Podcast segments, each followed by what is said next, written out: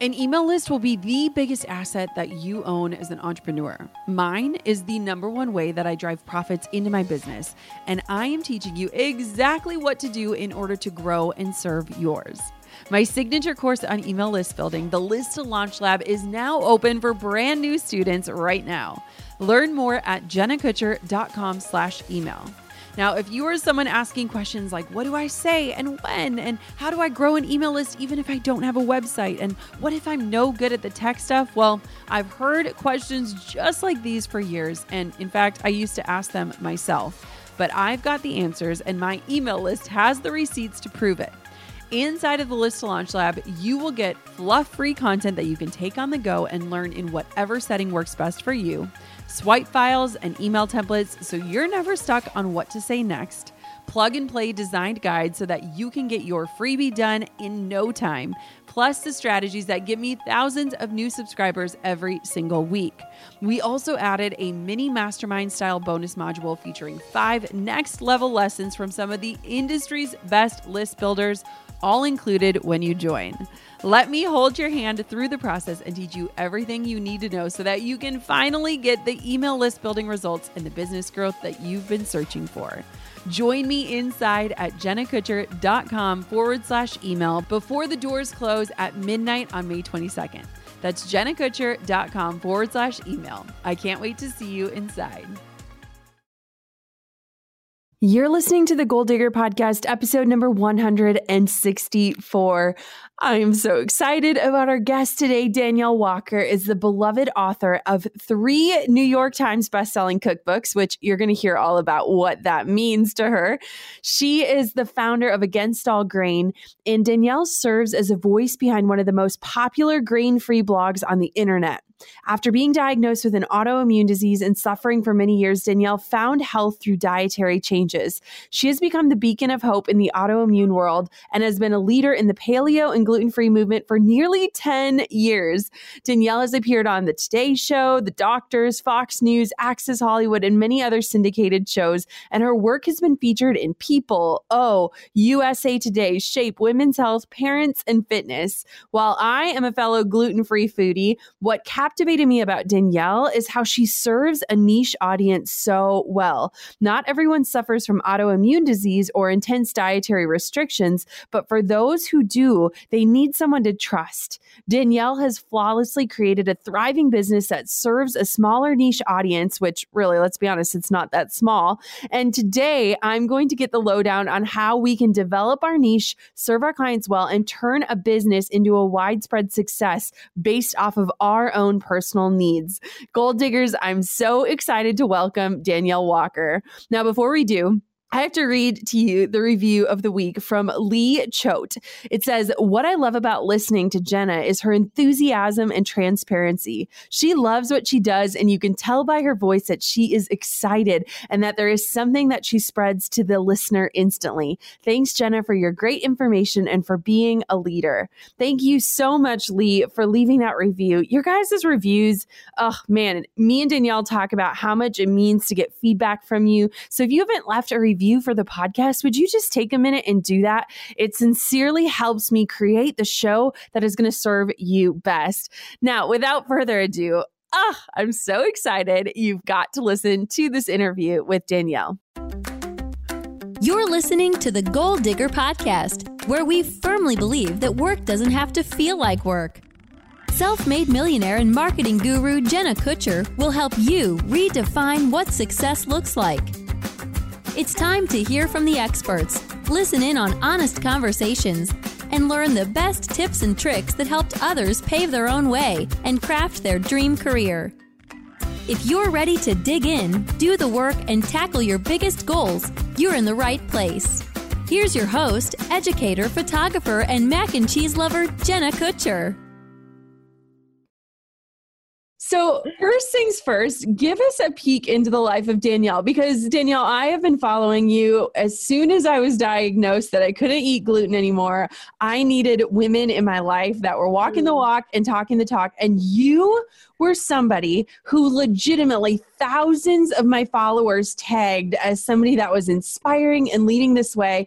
And that was when I found you and just absolutely fell in love. And so I want for you to just take the stage and share with our listeners who is Danielle and how has your path unfolded and what exactly do you do today? Oh, well, first of all, I love that. You know better than anybody on Instagram. It's pretty rare that you actually see when people tag you because yes. the system of like the cataloging of their system is so terrible and everything just gets moved down the line. But I remember that day because I you can see it when people tag you in comments. And I remember seeing so many of them and I'm like, what is this post that so many people are tagging? And those are like my favorite kind. I'm like, I love to see, you know, my followers loving me enough to recommend, you know, mm-hmm. somebody else that they trust what I do enough to recommend it, especially as somebody who is newly diagnosed or like newly on this journey. And you see those a lot. And that's, you know, social media is so great and so terrible at the same time. But those are my favorite times is when somebody comes out on social media and just like gives that call for help.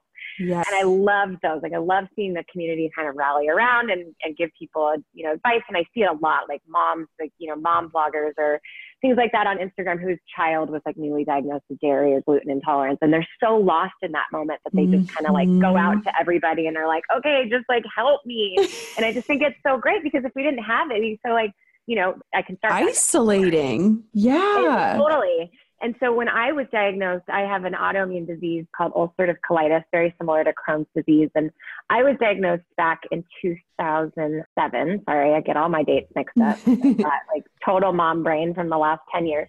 So I was diagnosed in 2007, and that was really, I mean, that was before Instagram. Facebook was kind of around, but it was mostly just college students. And so there weren't a lot of resources. And so that was really isolating and scary for me. And I didn't have you know, anybody to ask, what do I do and who to follow and, you know, that kind of a thing. And so I love that there's that side of things now. So, yeah, so I was just married, two months married, my high school sweetheart, and we had just graduated college and I started having some kind of digestive issues, which I just chalked up to like, you know, wedding stress mm-hmm. and, and thinking like, okay, as soon as we settle down and we move into our place, like everything will just kind of go back to normal and it didn't. And after about two months after we got married, I ended up in the ER and just saw a slew of different specialists and didn't get diagnosed for a long time. I was told everything from like you need to eat more fiber and like just throw like a cup of oat bran into a smoothie every day. Oh my gosh to you might have colon cancer, which I was like, uh, okay, that's not really something that you just drop as like a might, you know? Right. And so, you know, so I just started kind of doing my own research and ultimately we got a specialist who performed some tests and was able to diagnose me with that autoimmune disease. But I was kind of just ushered out the door without really, you know, any understanding of what the disease was and what side effects there might be and you know how the medication might affect me and i was kind of told i could live a normal life and as a newlywed, you know, that was the biggest thing that I was worried about. Like, will I be able to continue working in my job? Will I be able to eventually have kids? And so, very, very long story short, medications made me worse. And I spent a lot of years in and out of hospitals, just really sick and had to take medical leave from my job. And I eventually came to food on my own that food could really help. And so I drastically overhauled my diet and saw like an 80% improvement in my symptoms in 24 hours. Um, wow so that was kind of just the start of, of everything just finding that and finding health again and and then everything you know business wise and my blog and books and everything kind of just came after that oh that's what i love about your story danielle is that you took something that you were walking through something you would have never imagined creating a business around, right? right? Like if somebody told you someday, Danielle, you're going to have this empire and it's going to be all about avoiding these certain foods and how you can live a normal life, you would have probably died laughing, right? right. Definitely. it's so funny. So let's talk about against all grain because here's the great thing about this is one of my followers sent me your cookbook in the mail yes. and i just oh, fell in love i fell in love with you and your story and the way you show up and it is so much more than a cookbook let's be honest. But how did this all come to be? How did you realize that something you were struggling with turned into something that you could actually change other people's lives with yeah, so I recently had quit my job to be a stay at home mom. I had my first little guy who's now almost eight. And I started just getting into the kitchen and creating recipes. And I didn't go to culinary school or anything like that. But like I said, there wasn't a lot out there at the time. And so I felt really kind of a little bit deprived, first of all, and kind of hopeless at the time, just in terms of food and just being able to enjoy my life and being able to host people and go to other people's homes and I, you know, I honestly, I, I, joke about it and I say it all the time, but I had a very, very real fear that I was going to have to eat grilled chicken and steamed broccoli for the rest of my life, you know, and I'm like, this is a terrible life if I have to like just eat bland food forever. And so I just started, when my son would be napping, I would start just getting into the kitchen and I would start playing around with new ingredients and I would kind of take, you know, old favorite recipes of like my grandmother's or even just from old cookbooks and I would try to swap out ingredients for things that I could eat. And I started, you know, it started slow and I would have a lot of failures and then I started having a lot of successes and I would have food that tasted really great and I would take it into like my husband's office and share it with people or have, you know, my family over and share it. And people just kind of kept encouraging me like, you, you know, can you like send this recipe to me? I really mm. like it just like put it on your Facebook and so that I can get it. And my husband one day was like, you should start a blog. And no joke. I think I looked at him and was like, what's a blog? I didn't know, you know, I didn't really realize like that you could share things with people and I just didn't know. And so I was like, all right, well, maybe I'll start writing a blog while, you know, while Asher's napping. And so I started just putting up new recipes and kind of cataloging my journey as I started changing my diet and kind of, you know, cataloging just the symptoms that I was having and how these foods were helping and my kind of triumphs and failures in the kitchen. And I originally honestly just started writing it so that I could keep my family members like posted on everything. Mm-hmm. They would mm-hmm. kind of be asking me, you know, like, how are you? And, you know, how's, you know, how's this going? And, and I started sharing just on my personal Facebook page all the time, like, oh, I have this new recipe, you know. And then I started realizing, like, oh my gosh, my friends from college are going to be so annoyed with me I'm like constantly talking about food, you know, or like my whatever, my sister who doesn't eat this, I probably could care less about this new recipe that I made. And so one day while my son was napping, I was like, I'm going to start an Against All Grain Facebook page. And I was like, that way they can choose if they want to follow me or not. I don't have to annoy people. Like they can click the follow button and they can very easily click the unfollow button and nobody will be offended and it just took off from there. I posted, there were two recipes I can remember. One was like a sandwich bread, and one was my chocolate chip cookies. They're called the real deal chocolate chip cookies.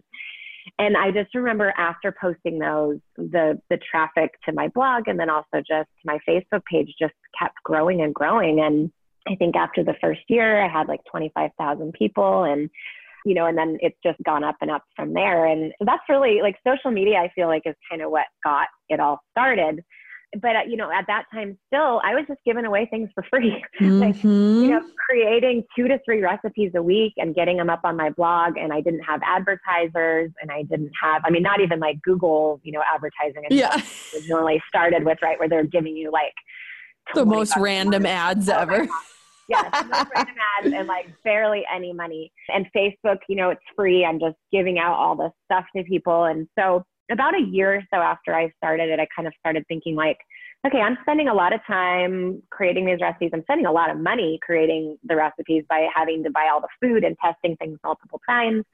And there's, and I'm seeing that there's a real need for it. And there's a lot of people that are coming to this, you know, for all sorts of different health reasons, not mm-hmm. just mine. You know, there's like hundreds and hundreds of autoimmune diseases. Like it, there's, I mean, there's so many that most people would be familiar with. I mean, MS and psoriasis and you know celiac and mm-hmm. uh, ulcerative colitis and uh, diabetes. You know, so I mean, there are like there are tons. Lupus.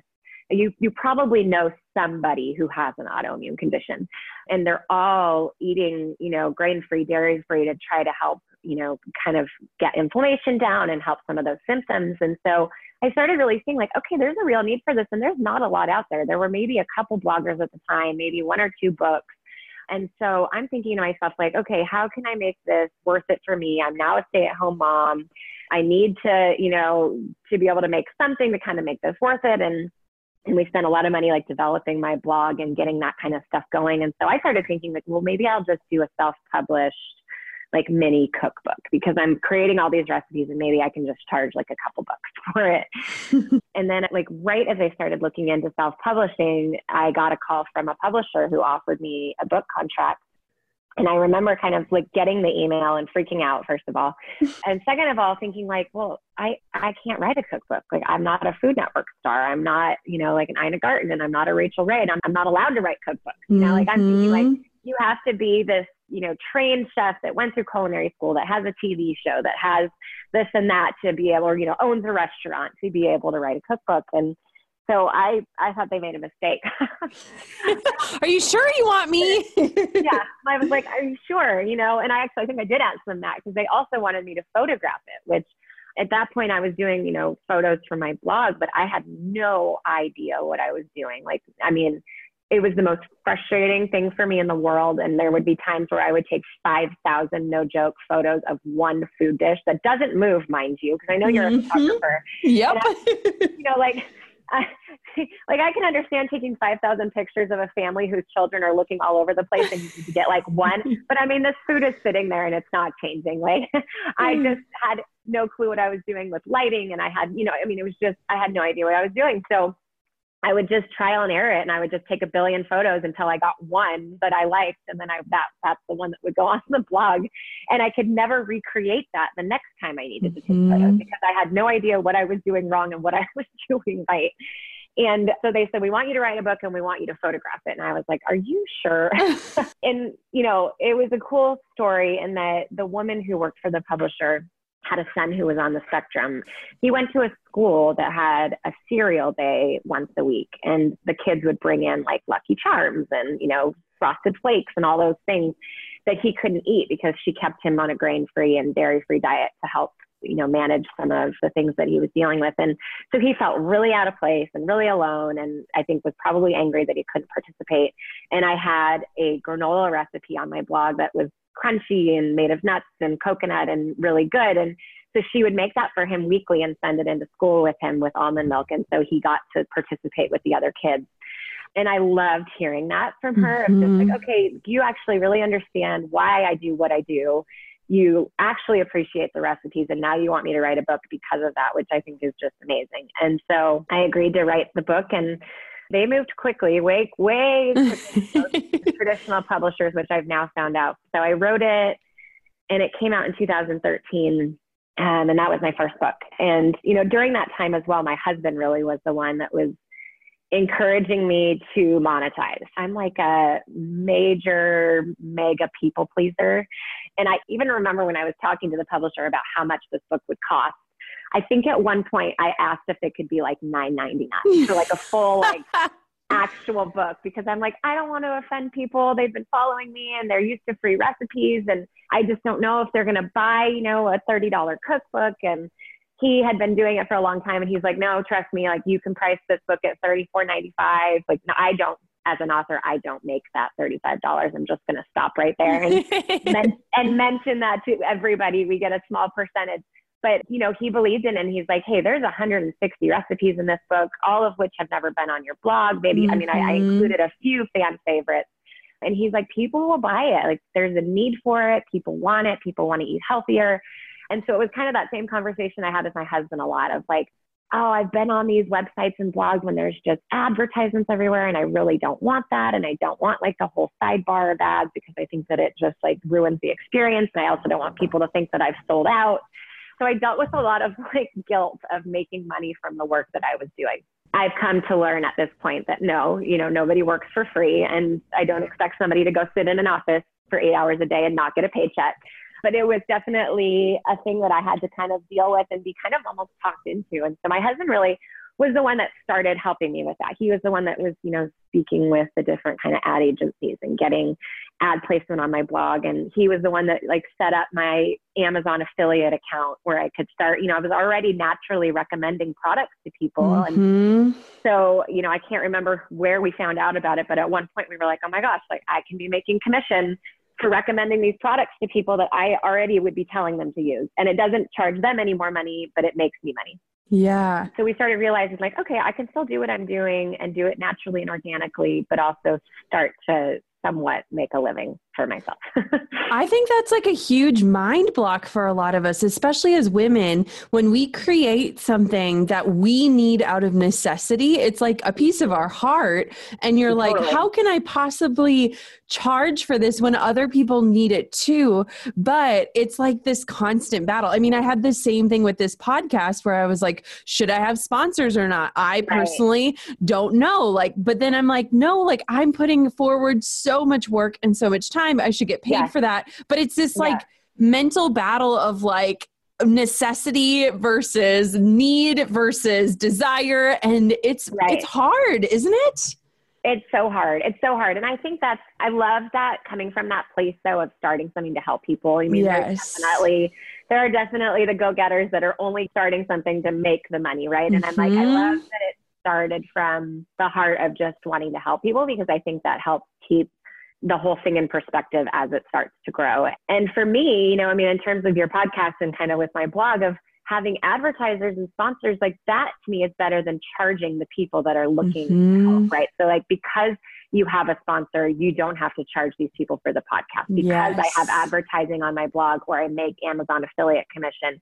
I don't have to charge or have like a paywall on my blog to be a member to get these specific recipes. And, you know, it's like I still, while I do write my books and that has become the major, you know, income for our family, I still have like 300 free recipes on my mm-hmm. blog and I mm-hmm. continue to put free recipes up there for the person who can't afford to spend $35 on a book. Although I will stop and say you can get the book for $9.99 on Kindle. so that is so much more affordable if you can't get the free one or the big one. But um yeah, so you know, it's like I still feel like I still give a ton of free content away. I'm still posting on social media with recipes.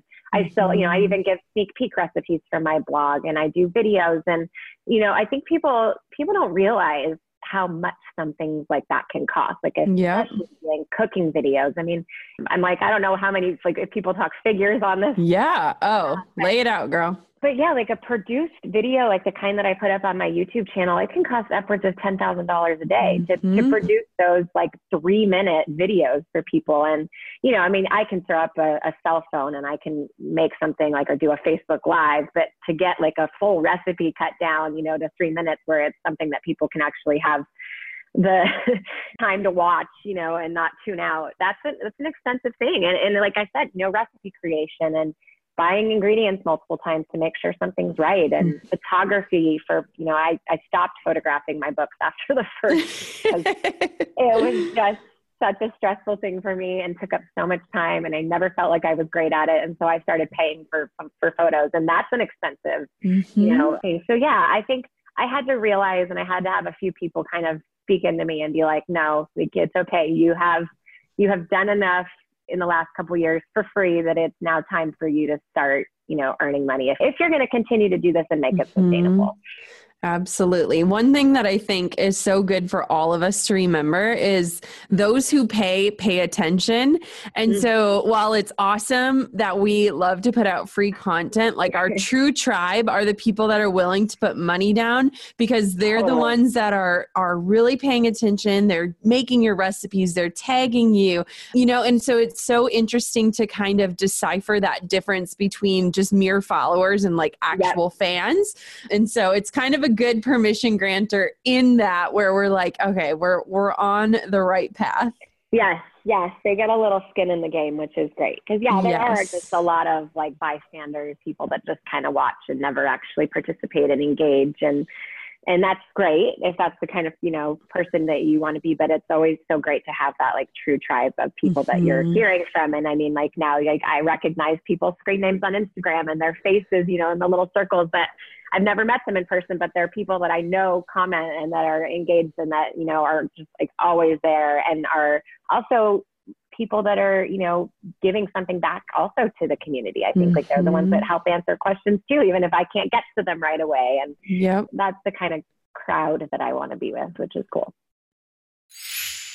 Goal diggers, we all know the B2B landscape can be a bit complex. From lengthy buying cycles to complicated decision making processes, reaching your target audience can be tough. But I found a solution tailored just for you LinkedIn ads. A whopping 79% of B2B content marketers say LinkedIn produces the best results for paid media. That's because with LinkedIn ads, you're not just casting a wide net and hoping for the best, you're strategically building relationships and driving real results. We're talking about a platform with over a billion members, including 180 million senior level executives and 10 million C level executives. You are networking with the actual decision makers. And LinkedIn's targeting and measurement tools are specifically designed for B2B marketers, meaning you're not wasting time or money on irrelevant leads. In fact, in the tech industry, LinkedIn ads have been shown to generate two to five times higher return on ad spend compared to other social media platforms. Using LinkedIn ads allows you to stay ahead of the curve when it comes to industry trends and developments, whether it's finding the perfect partner for a collaboration or uncovering new opportunities for growth. LinkedIn can be your secret weapon. Make B2B marketing everything it can be and get a $100 credit on your next campaign. Go to linkedin.com slash goal to claim your credit. That's linkedin.com slash goal. Terms and conditions apply. I know what it's like to feel completely thrown off your game because you're just not motivated or your mind isn't in the right space. That's why I'm thrilled to tell you all about superhuman activations. Now, if meditation isn't for you, you need to try activations instead. Activations are a groundbreaking new type of audio that's this mix of a motivational podcast, cinematic music, and guided visualization. They are fundamentally different from meditation and a lot more exciting to listen to. Instead of calming you, activations are motivating, energizing, and transformative. You'll reach your goals faster, whether you want to earn more money, get clarity, achieve a health goal, or feel like you're reaching your highest potential. They're essentially a shortcut to get to where you want to be and the ultimate way to visualize your future self. And you can only find them on the Superhuman app. I use and love Superhuman and find myself playing activations several times a day, whether I'm baking bread, doing my skincare, or even when I'm in the shower. Superhuman offers something completely different to other apps out there, and I cannot wait for you to try them.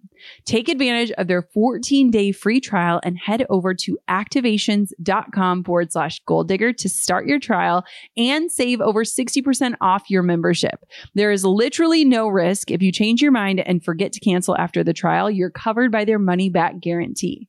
The discount is only available through their website, not the App Store. Visit activations.com forward slash goal digger now for over 60% off. Do not miss out on this crazy deal. They rarely do discounts and it expires soon. That's activations.com forward slash goal digger. I love that. So I have a question for you. I, I know you'll answer honestly, but have you ever felt like you backed yourself into a corner being in such a niche environment, in such a niche culture? Like, have you ever been like, okay, I'm tired of doing this or this isn't just what I want? I want to know. Tell me, Danielle.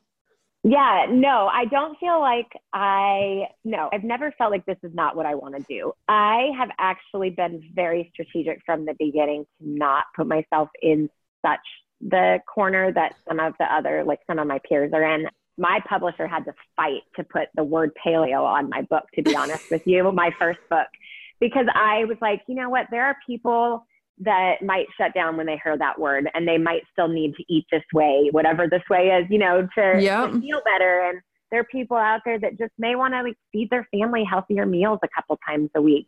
Or there's people out there that just need to be gluten free, but they don't necessarily need to be grain free and paleo, but my recipes will still work for them and they'll still really enjoy them.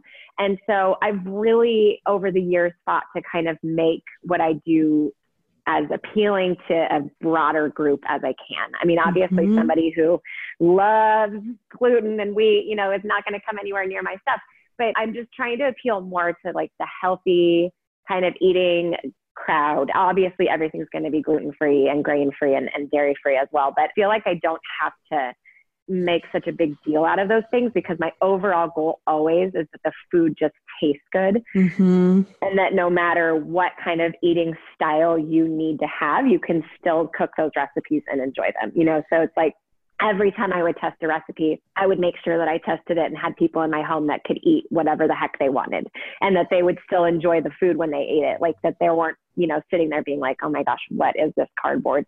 So, yes, I've never once been like, I don't want to do this anymore, but I'm stuck doing it. And I've, you know, I mean, it's definitely been a fight to kind of try to get out of the small niche corner, especially because like one of my ultimate goals is to have a show on TV where I can be teaching about this way of cooking.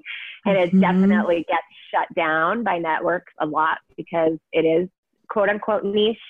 But man, the stats though these days of just, you know, how many people are needing to eat this way and it's crazy. Like people call it niche, but honestly, like it's so much less, mm-hmm. excuse me, less mm-hmm. niche than it used to be.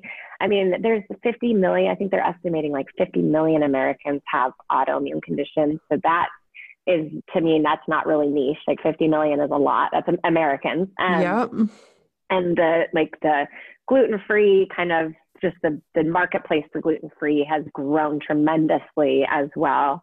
So yeah, I mean, I feel like I was, I feel like it was more niche when I first started than it is mm-hmm. now, which mm-hmm. is huge. So I feel like it's been growing exponentially with me, and I've been kind of at the forefront of the movement, which has been really cool. So I've I haven't really felt like I'm in a corner. I, I love that. That's a very long answer for the question that you no, asked. that was perfect. I was going to ask you because, you know, when I was diagnosed in 2017, so a year ago, like everyone was just saying like it's so much easier than it used to be. So can you talk yes. a little bit about how the industry has changed and how that has kind of transformed your business and your journey? Yeah, I mean, so it's definitely changed and improved. And I think the understanding of celiac disease and of gluten intolerance and what gluten is has just completely changed since when I first started. So, you know, I first changed my diet. I think it was I was diagnosed in 2007, but I really kind of first started changing everything more like the end of 2008, 2009. So that was really at the beginning of all of this. And, you know, I could not go out to dinner without having to explain my needs mm-hmm. and have a server sit there and look at you like you were crazy. And now, I mean, thankfully, I do live in California. So I feel like, you know, any of those big kind of metropolitan cities have really gotten it and understand it if you eat at a restaurant. But I mean, I can go to restaurants around here and they have separate gluten free menus now, you know, and even some of the big chains are doing it. Or, or you'll go and you'll sit down and you'll see like the little GF symbol next to all of the different dishes that are safe for you to eat. And, you know, like all the grocery stores now have like little tags on the aisles. And, and obviously most of them are just jumping on the bandwagon because they see such a, a huge, increase in the need and you know and people wanting it yeah so i feel like it's gotten a lot better i will never i'll never forget when it really first started taking off which was probably like maybe five years ago i was in the grocery store and i was looking through stuff you know and there was like a bottle of water that had this huge thing that said like it's gluten free oh, and i was like oh, oh my gosh my gosh i'm like, like potato chips, you know, which I'm like, okay, they could have like cross contamination, but a potato is a potato and it has right. no meat in it, right? So I'm like, it's just funny to see how like over the years, you know, a lot of the stores and restaurants have kind of just jumped on and just like thrown gluten free on anything they possibly could. And it, it's, you know, I mean, there there'll be some critics that'll be like they don't like it because they feel like it's they're not taking celiac or gluten intolerance seriously. But then at the same time, I'm like, you know what? They're raising awareness of it for people who who have this issue that have to stay away from it. So mm-hmm. I think I think that it's it's been great. I mean, in terms of just me and what I do you know, I mean, my books continue to sell. We definitely see more open doors with mainstream media than we used to, which I, is a, a huge sign for me that things are continuing to improve and there's you know more awareness continuing. So we when we would first start you know way back with my first book in, in 2013 it was like anytime you'd mention like gluten free or paleo or grain free like you're the i mean the doors would just be slammed in your face immediately. And people didn't want to touch it because it was still new and they didn't know how it would perform with their viewers and or like you know their readers and their magazines. And now, you know, I mean, you're seeing like mainstream network TV shows that are doing like paleo challenges. They'll, they'll do a paleo Mhm. recipe here and there, or they'll do, you know, a, a modification to make something gluten free because they realize that there's there's a huge need for it.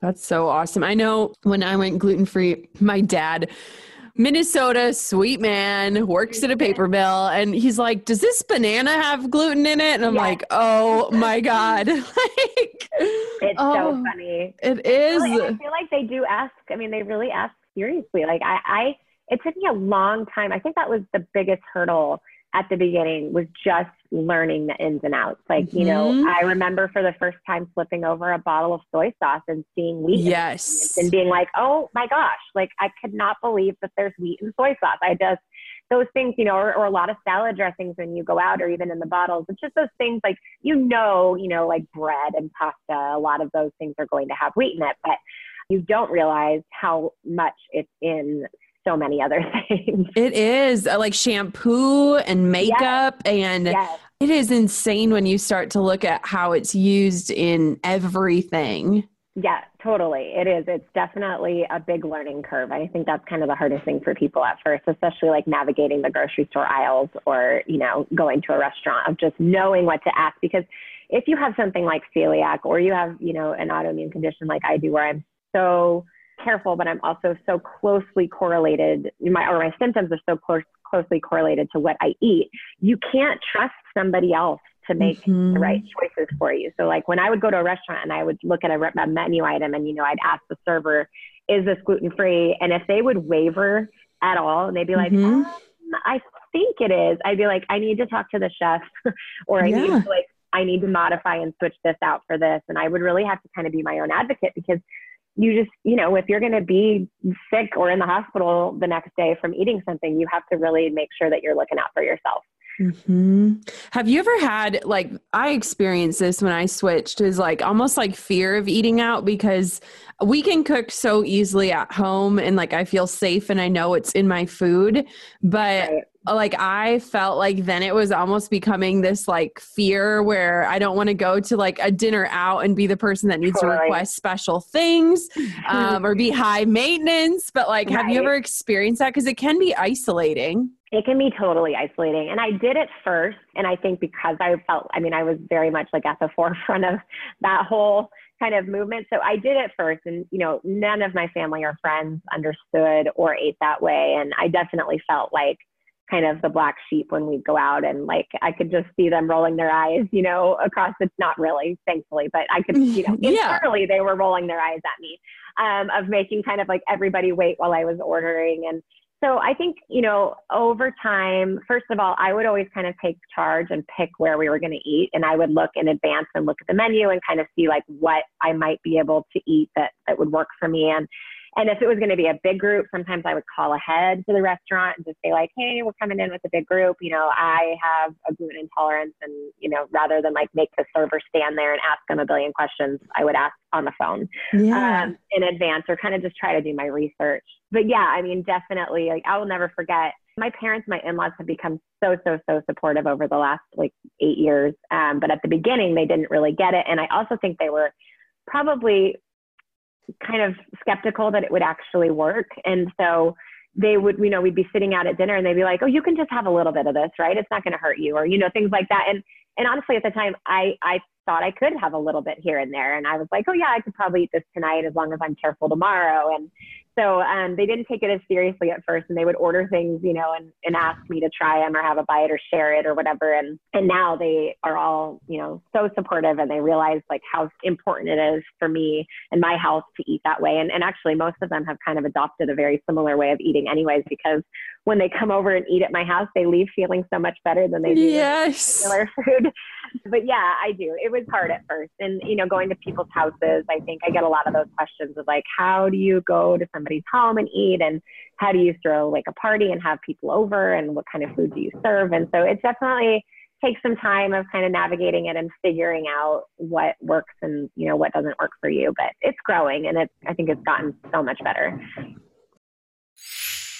Hey, goal diggers. Lately, I've been getting excited to finish furnishing our new home, which is why I want to tell you about a brand that we absolutely love, which is Article. I have been a fan and a customer of Article for years. I'm always blown away by the curated assortment of furniture styles they offer. They have mid century modern, coastal, industrial, Scandinavian, and even boho designs. There is something for everyone, no matter your taste.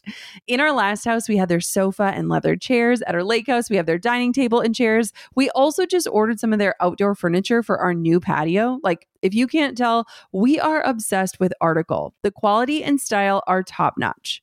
Article's online only model means that they can offer some great prices with fast and hassle free delivery. Pick the delivery time that works for you, and they keep you updated every step of the way. Article's customer is also amazing. They're knowledgeable, friendly, and always there when you need them. If you're like me and you're itching to give your home a makeover, I highly recommend checking out Article. They believe in delightful design for every home, and thanks to their commitment to style, quality, and affordability, it's never been easier to transform your space. Article is offering our listeners $50 off your first purchase of $100 or more. To claim, visit article.com slash goal digger and the discount will be automatically applied at checkout.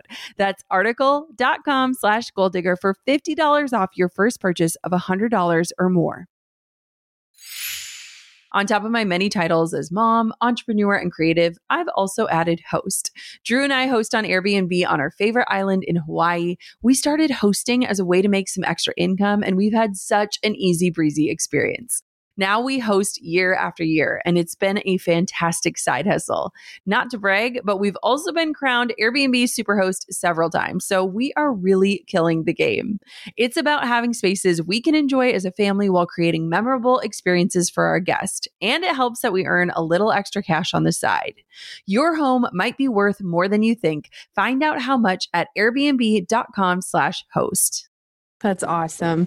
So let's talk about from a business standpoint. You create this out of your own need, then you start to gain a lot of attention and traction. Then you create a book. How do you continue to scale and like redefine yourself? Because I feel like if I made one book, I don't think I'd have another book in me. So, what has that process looked like for you? It's so funny you say that because I actually say the same thing. So when I, I think because I was not, I didn't feel worthy of writing a book with that first book, I put everything I could possibly think of into mm-hmm. it. Like I'm like, all right, I'm going to put breakfast in here, and I'm going to put drinks, and I'm going to put desserts, and I'm going to put meals, and I'm going to put crock pot, and I'm going to do whatever I can to like make this go out with a bang and make it my one time thing. And then that book, the one that came out in 2013, the week after it released, it hit the New York Times bestsellers list. Oh my gosh. And I, again, authors like will just roll over in their graves when they hear me say this, but I didn't even know what the New York Times bestseller list was. I had no idea how to make it. I had no idea the caliber that it, you know, that it was when you made it on it. Like I remember my publisher calling to tell me, and I was like, "Oh, that's great!" Like, tell me what that is. yeah, I'm like, "Wow, cool! I made the New York Times bestsellers list." Like I just had no idea, and you know, so then I remember figuring it out like right after that and kind of being like oh my gosh like i can't i can't even believe this. This is not ever like a dream of mine and it's incredible that this is happening. And so of course with that you know making the times it actually stayed on the, the, the list for months i can't remember exactly how many weeks it was a lot. And so the publisher, you know, called I think the week after release and was like, "Hey, we want you to write another one." um, and I was like, all right. And so at that point, I had started already hearing feedback from my fans and my followers that they loved the first book, but that they wanted, you know, next, they wanted more weeknight meals. And so really kind of the whole time that I've been doing this, I just I listen to to my fans and I, you know, I give them I try to give them at least exactly what they want cuz I, you know, I'm not writing these books for me. Like I can mm-hmm. write recipes and I can just cook them myself in my kitchen and I never have to share them if I don't want to and I don't need a book of 160 recipes for myself, right? So it's it's all for them, and so I've just really tried to listen and, kind of crowdsource of like, okay, what do you guys want next? And I think for this way of eating, the nice thing is is there's kind of an endless supply of inspiration in that I can go onto Pinterest and I can go and look at my old, you know, Joy of Cooking cookbooks or my old Martha Stewart cookbooks or my old Ina Garten books. And I can take all of those recipes and recreate them. And there's just like an endless supply of old recipes that I can't eat anymore that I can, you know, modify and make and make my own and make new with new ingredients. So the book, you know, I feel I actually now feel like I could write like 20 more. I have just this list in my um, it's, I'm terribly organized, so it's like in probably like 20 different notes on my phone. But you know, every time I put out a book, I usually have a good like hundred recipes that I wasn't able to fit into that book because my editor kind of edits me down and is like, mm-hmm. no, you mm-hmm. can't, you can't put this much in there without charging like $80 for the book and having it look like an encyclopedia. So they kind of edit me down and then I'm like, all right, well, that's going to go into the next book. And so I just have this laundry list of recipes that not have they haven't all already been created but they have you know the concept is there and i just need to like get into the kitchen and test them out. So and uh, you know every time i go out to eat there's something on a menu that i can't have and i write it down and like i'm going to get back into my kitchen i'm going to recreate you know that whatever you know whatever that dish is. And so yeah so the books i just feel like i can just keep going and they're so fun. They're a lot of work. I mean i don't think people realize like cookbooks usually take about two years kind of from the beginning when you sign a contract to it being on shelf. And the process of me creating the recipes and testing them and getting them tested by other people is usually about a year. And then we do like anywhere between 15 and 20 days of photography, full days. So, yeah, so, and then there's a whole editing process, you know, months and months of editing back and forth. And all of that that goes into it. And then it finally goes to print and we wait for a few months to get the copies back you know so it's, it's a long process. And then there's obviously so much that goes into it with every book release. There's marketing and there's pr and there's you know a, a book tour and campaigns for pre-orders. And so it, it doesn't really ever stop. I think i actually just announced my fourth book last week on tuesday and it got to number five of 1.8 million books on Amazon, which is Gosh. crazy, especially because it doesn't even release until December.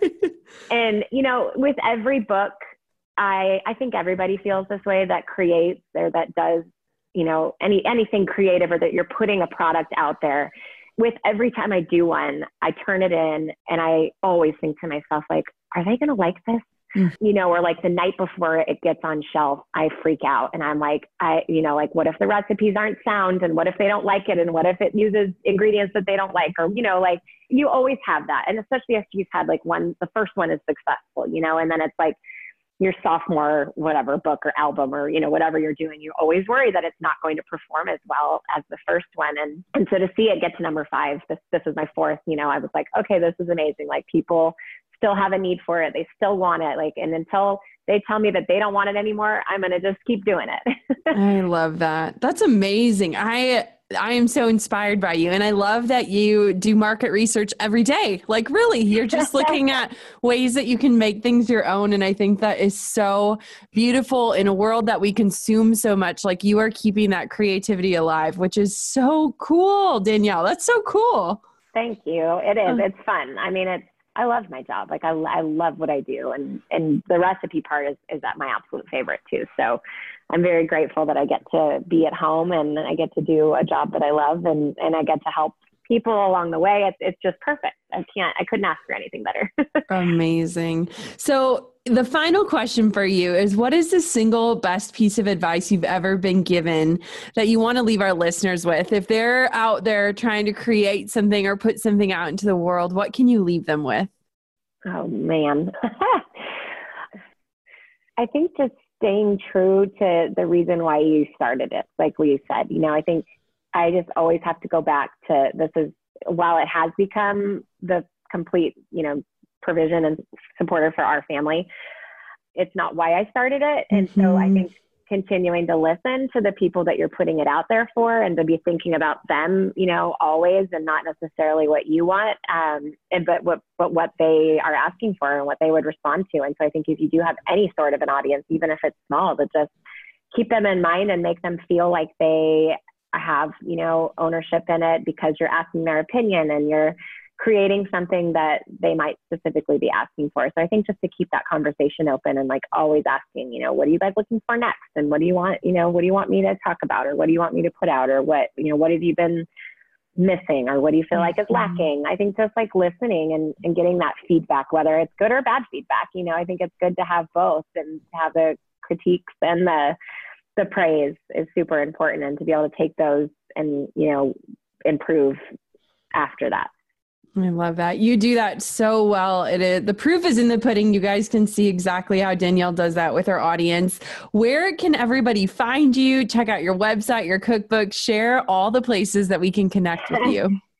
So I'm against all grain and at everything. So Facebook, Twitter, Instagram, uh, and my books kind of all are under that same kind of umbrella, Against All Grain. So you can just look for those on Amazon. But againstallgrain.com, you can pretty much find everything that you need.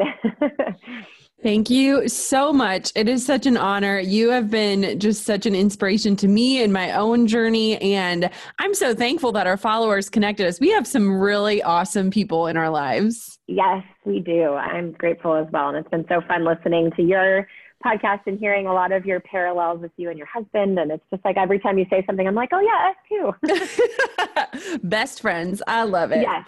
Oh, thank you so much, Danielle. You are the best. I appreciate you coming on and sharing everything. Like you just blow me away. I'm so excited about your next book. I'm so excited that you keep creating. I I feel like I would be a total one-hit wonder, so you kind of amaze me. Well, thank you. I appreciate it. Oh, that Danielle Walker. I am so thankful that my followers connected me to her, especially when I started embarking on my own gluten free journey. She shared so much insight. But one thing that I want for you guys to really understand is that a lot of times in life, we create new products or services around needs that we have, and we forget that it might actually serve other people in the world. So, what I love about Danielle is that she took something that she had to implement within her own life and created a business around it to help other people. Not only is her work showing up and serving others, but she created an incredibly profitable business around it.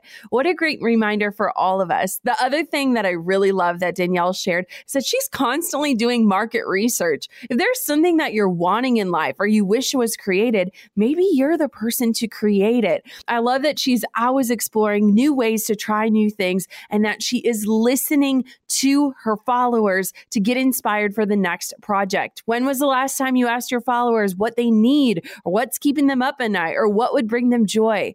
Take some time to engage with your followers today because they might just help you think of your next great idea. Until next time, goal diggers, keep on digging your biggest goals. And a huge, giant thank you to Danielle for being my guest today. Thanks for listening to the Goal Digger Podcast. Dive into the show notes for this episode and all past episodes at www.goaldiggerpodcast.com. If you love the show, share it with a friend. The more the merrier. Thanks for tuning in. We'll see you next time, you goal digger, you. Hey, goal diggers. Lately, I've been getting excited to finish furnishing our new home, which is why I want to tell you about a brand that we absolutely love, which is Article. I have been a fan and a customer of Article for years. I'm always blown away by the curated assortment of furniture styles they offer. They have mid century modern, coastal, industrial, Scandinavian, and even boho designs. There is something for everyone, no matter your taste. In our last house, we had their sofa and leather chairs. At our lake house, we have their dining table and chairs. We also just ordered some of their outdoor furniture for our new patio. Like, if you can't tell, we are obsessed with Article. The quality and style are top notch. Article's online only model means that they can offer some great prices with fast and hassle free delivery. Pick the delivery time that works for you, and they keep you updated every step of the way. Article's customer care team is also amazing. They're knowledgeable, friendly, and always there when you need them. If you're like me and you're itching to give your home a makeover, I highly recommend checking out Article. They believe in delightful design for every home, and thanks to their commitment to style, quality, and affordability, it's never been easier to transform your space. Article is offering our listeners $50 off your first purchase of $100 or more. To claim, visit article.com slash goal digger and the discount will be automatically applied at checkout. That's article.com slash goal digger for $50 off your first purchase of $100 or more.